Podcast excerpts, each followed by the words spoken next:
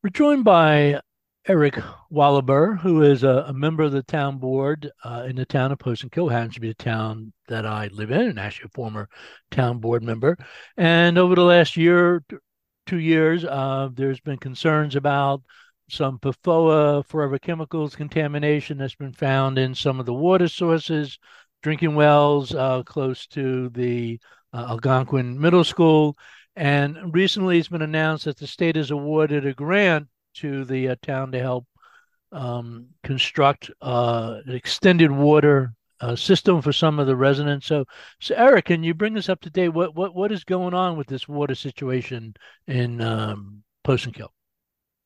Sure, thanks, Mark. Yeah, we were informed late last week that um, New York State is grant has provided a grant to the town of 3.3 million dollars uh, to be used for a District Two, a water district in Poestenkill. We currently have a, a water district in Poestenkill, but this would be a new district that would encompass the area around the middle school, which is where we were we discovered uh, the forever chemicals back in January of 2021.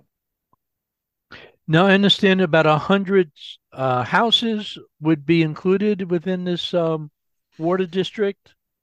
It's it's a little over a hundred different yeah different houses, including the obviously the, the middle school is the, the big one, um, but it's uh, a little over a hundred um, potential houses or properties that have houses on them that would be uh, impacted. And the overall, you know, preliminary project that was uh, provided to us was in the range of five point five million dollars. Now, that's I, that's high. That can, that definitely is not what the final price tag will be. Uh, right now, the state um, has paid for has agreed to to put in you know 3.3, which represents 60 percent of the budget. Um, we are working uh, at the federal level to find federal dollars um, as well to help because uh, it's still a decent chunk for you know 100 households.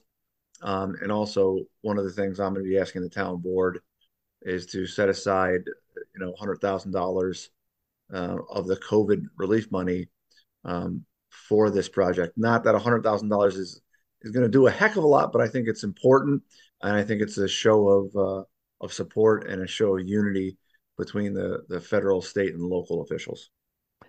Now, the first water district in the town, and actually the water tank I can see looking out my uh, windows right across the uh, street from me. I, I know that was uh, initially funded through a grant from the Obama economic stimulus um, program. But I, I, believe half of that was a grant, but half of that, you know, local residents had to pay. Has there been any discussion about, you know, any contribution being required by local residents and, and have the local residents reacted to the idea that they're going to be put onto a water system? Right. So we had a we had a public uh, meeting back in July this year, and you know, if today if today, you know, we we had 3.3 of the 5.5, obviously that leaves a shortfall of two, uh, 2.2 million, uh, which would then have to be paid for. And, and, then that'd be something, how does the town go ahead and do that?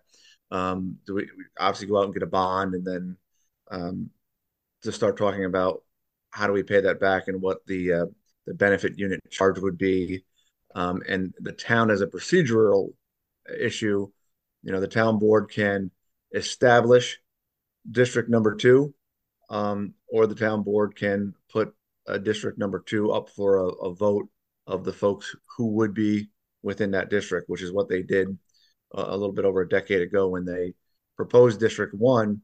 They let the voters decide whether or not they wanted that that service. The voters wanted it, and now we're in a similar situation. The idea being here, uh, even let's say if it's two million dollars, we're still actively um, looking for federal dollars. So hopefully we can get some money. We have the support of Senator Schumer, Senator Gillibrand. We had the support of then Congressman, now Lieutenant Governor elect, or Lieutenant Governor and Governor elect uh, Delgado. So we're hoping to get some more funding um, to, to bring that number down. And then we can go to the residents and say, hey, this is what it would cost you uh, if we were to put a District 2 in and, and move forward. Now, I, I, know in you know other situations when you have a contaminated water supply, such as we saw uh, out in uh, Hoosick Falls a couple of years ago with PFOA, you know, one tries to find out well, who contaminated the water supply and right. then try to hold them financially responsible for that. Has there been much progress in, in that area? To be honest, state officials seem not that uh, gung ho about spending a lot of resources trying to figure out where this contamination is actually coming from. Yeah, no, Mark, and you know, I I've been very critical of the state's response to this, uh, and I'm going to continue to be. That being said, you know, certainly we appreciate this grant. We appreciate the opportunity it affords our residents, uh, the opportunity that it affords the town to try to address this issue. But fix putting a water district two in without finding the source is not helpful because we could we could be in the same spot two five years down the road where um, we find this contamination a quarter mile down the road or a half mile down the road.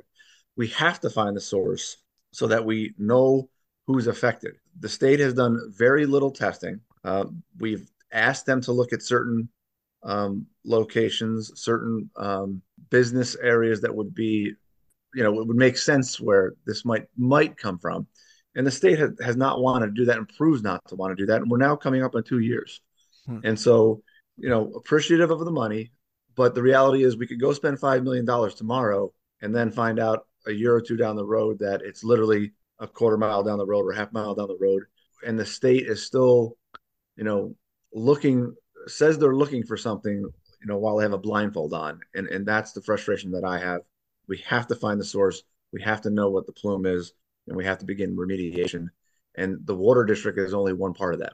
Now, as personally as a former town board member and as a town resident, I, I am aware that there are two or three sites literally across the street from the uh, school. I, I, guess actually has been some detection of PFOA at the um, waste transfer station. Used to be Benson Brothers, sort of kitty corner. Some others have yep. said possibly at uh, the Valenti Lumber, but I don't know if anything's been detected there.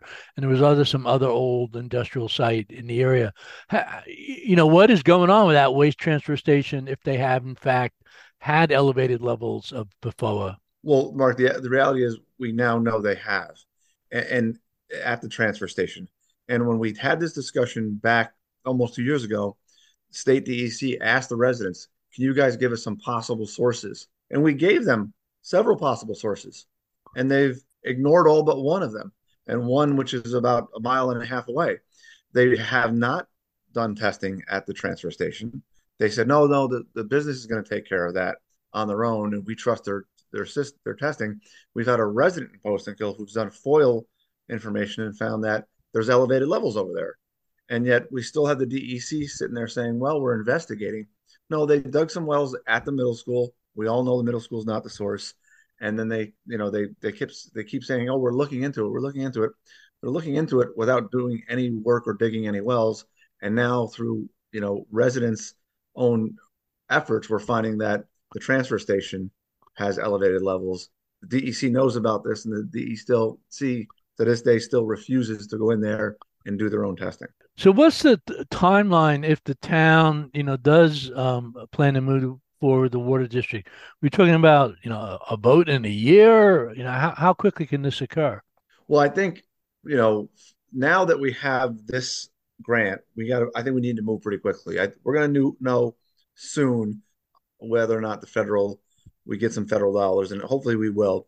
Um, I think number one, we need to put together a plan and, and, start moving this forward, either for the town board to make a decision or f- to allow the voters to make a decision. That can be called and done within 90 days.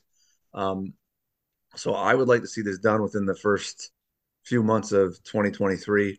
One of the things I think also is to, to be quick is that the proposed water district, while it's provides a, a service, it, it, should be expanded. And if we're going to get into the ground and start putting in a water district, there's opportunities for us to expand it to include uh, significant more houses and make that 100 properties more like 140, 150. Because uh, it's probably not something we're not going to go back in and do uh, 20 years down the road to go pick up a few more homes. So, we've been talking with Eric uh, Wallaber, uh, Poestenkill Town Board, and this has been Mark Dunlea for the Hudson Mohawk magazine.